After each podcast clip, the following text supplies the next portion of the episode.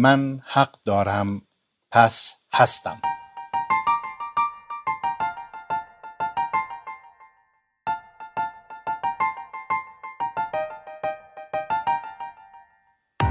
برنامه از مجموعه پادکست های هادی وحید با عنوان یک فنجان گفتگو با طعم زندگی.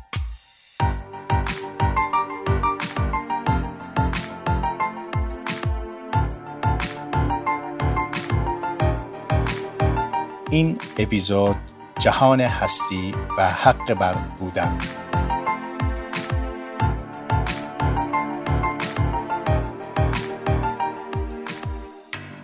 به نام خداوند جان و داد و خرد.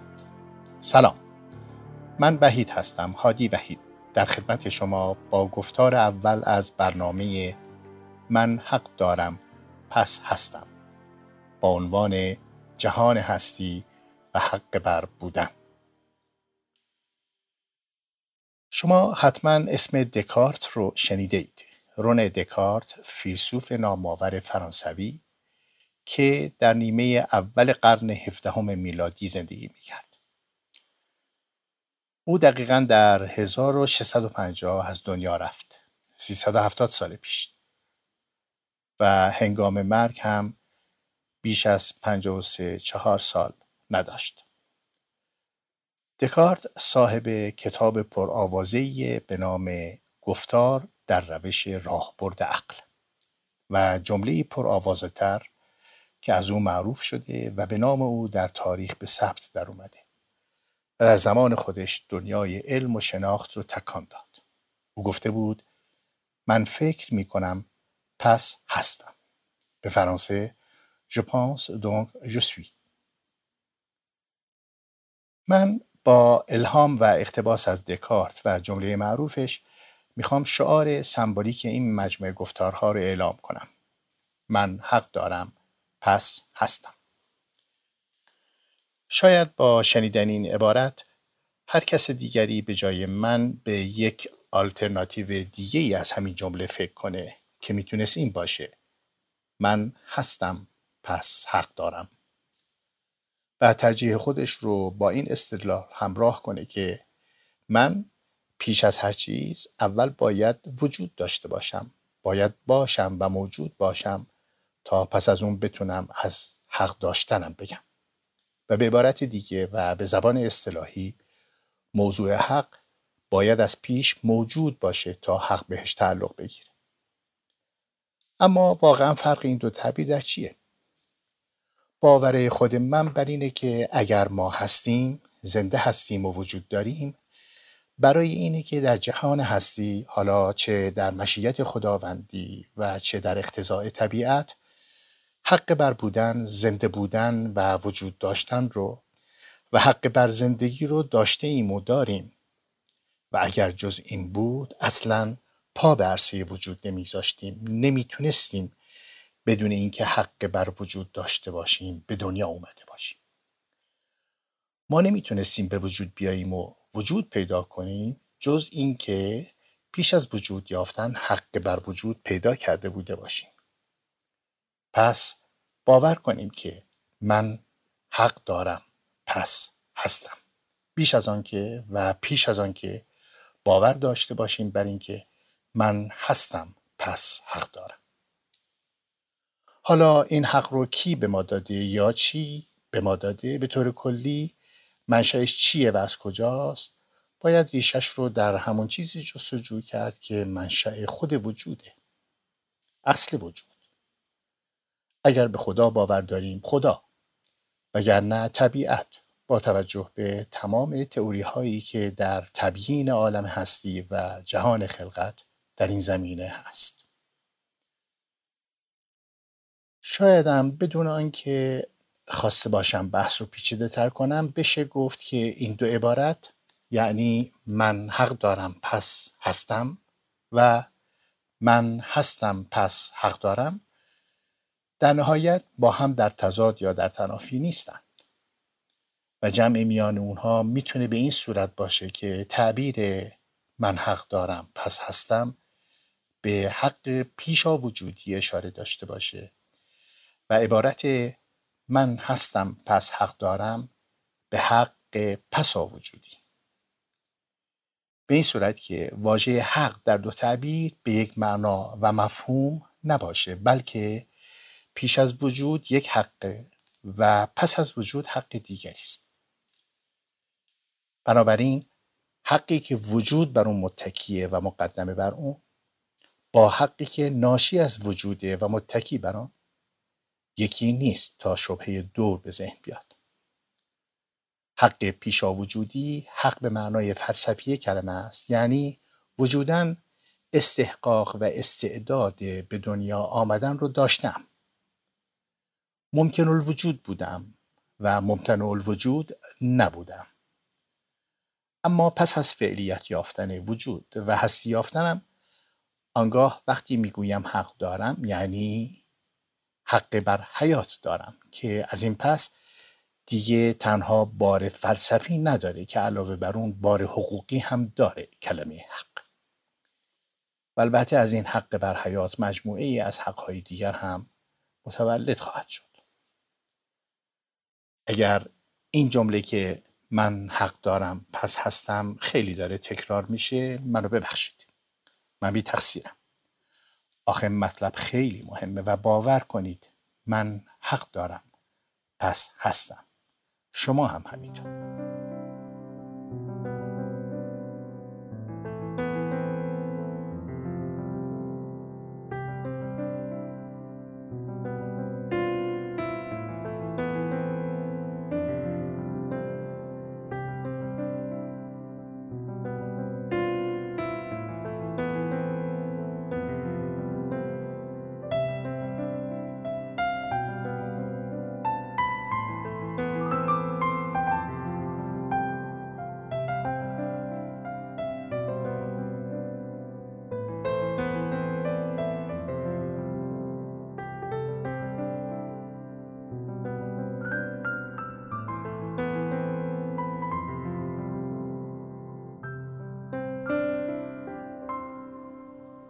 وقتی ما مطلب رو به این صورت که ارزش شد طرح می‌کنیم یک فایده دیگه هم داره و اون توجه به این نکته است که برای ما روشن میشه. آنچه در حقوق از اون به عنوان حق یاد میشه چیزی نیست که الزاما و منحصرا ناشی از نظام حقوقی و قانون و به تعبیری تابع دستگاه حقوق موضوعه یا ناشی از اون باشه.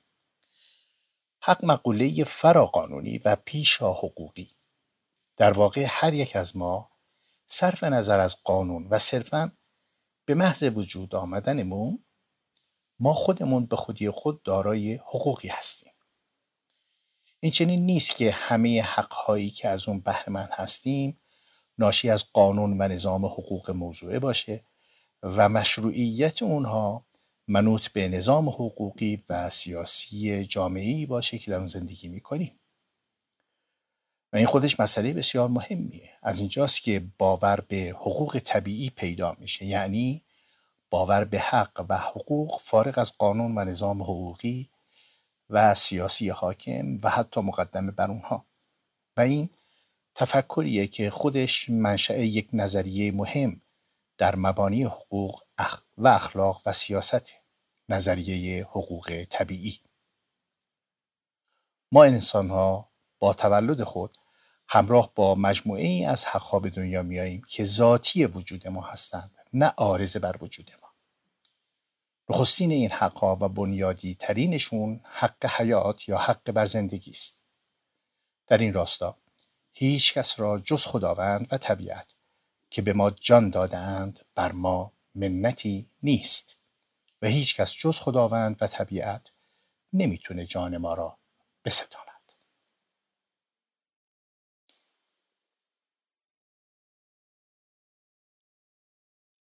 در اینجا یک تذکر مهم هست و لازمه که بهش توجه بشه و اون اینه که در این گفتار با تفکیک میان شرعیات و الهیات و با تأکید بر مفهوم مدنی حق اصلا بنابراین نداشتیم که از الهیات حق چیزی بگیم که بحثی است در جای خود بسیار گسترده و البته خیلی هم با اهمیت. وگرنه یادآوری این که یکی از معانی حق و از اولین و مهمترین اونها که به ویژه با اهمیتی که در ادبیات اعتقادی و عرفانی ما داره باید پیش از هر چیز به زبون می آمد حق نام خدای باری تعالی است. که به این معنا در فرهنگ های مبتنی بر باور به ریشه الهی برای نظام حقوقی ذات حق نه تنها مبدع حق و حقوق بلکه مبدع خیر و وجود و خلقت و حقیقت و مبنا و منشأ همه چیزه. به ویژه یادآوری این نکته از این جهت نیز مهمه که در اندیشه خدا باور که خداوند مبدع هر گونه خیره و البته وجود هم خیر است. خدا مبدع وجوده و بنابراین بیرون آمدن من از کتم عدم به عالم وجود جز با اراده و لطف و فیض ذات حق امکان نداشت. و این حقیقت در فاصله بسیار بالاتر و دور از اون ادعایی که در آغاز این گفتار با اون شروع کردیم که من پیش از وجود یافتن حق بر وجود داشته باشم اگر بخواد طرف خطاب ما خدا باشه. من که هیچ بودم. هیچ در هیچ. چه بودم که بخواهم حق داشته باشم و اینک مندعی باشم؟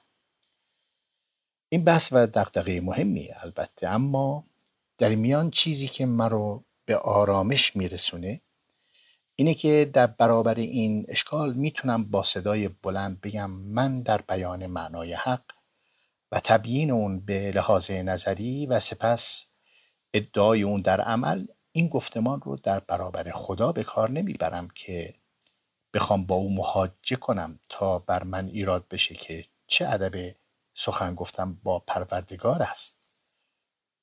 که تو که هیچ هستی در برابر هستی مطلق دم از وجود و حق داشتن بزنی. من در توضیح این حق پیشا وجودی و از این گفتمان نه در برابر خدا که در برابر کسی استدلال می کنم که می‌خواد منکر وجود من وجود حقوق من و حقوق وجودی من و از جمله حق حیات و حقوق اساسی ناشی از اون و طبعات ضروریش باشه و بخواد به من صدمه بزنه و می‌خواد به من و به شعونات من ادعای مالکیت داشته باشه. در هیچ یک از اون خطاب ها روی من با خدا نیست.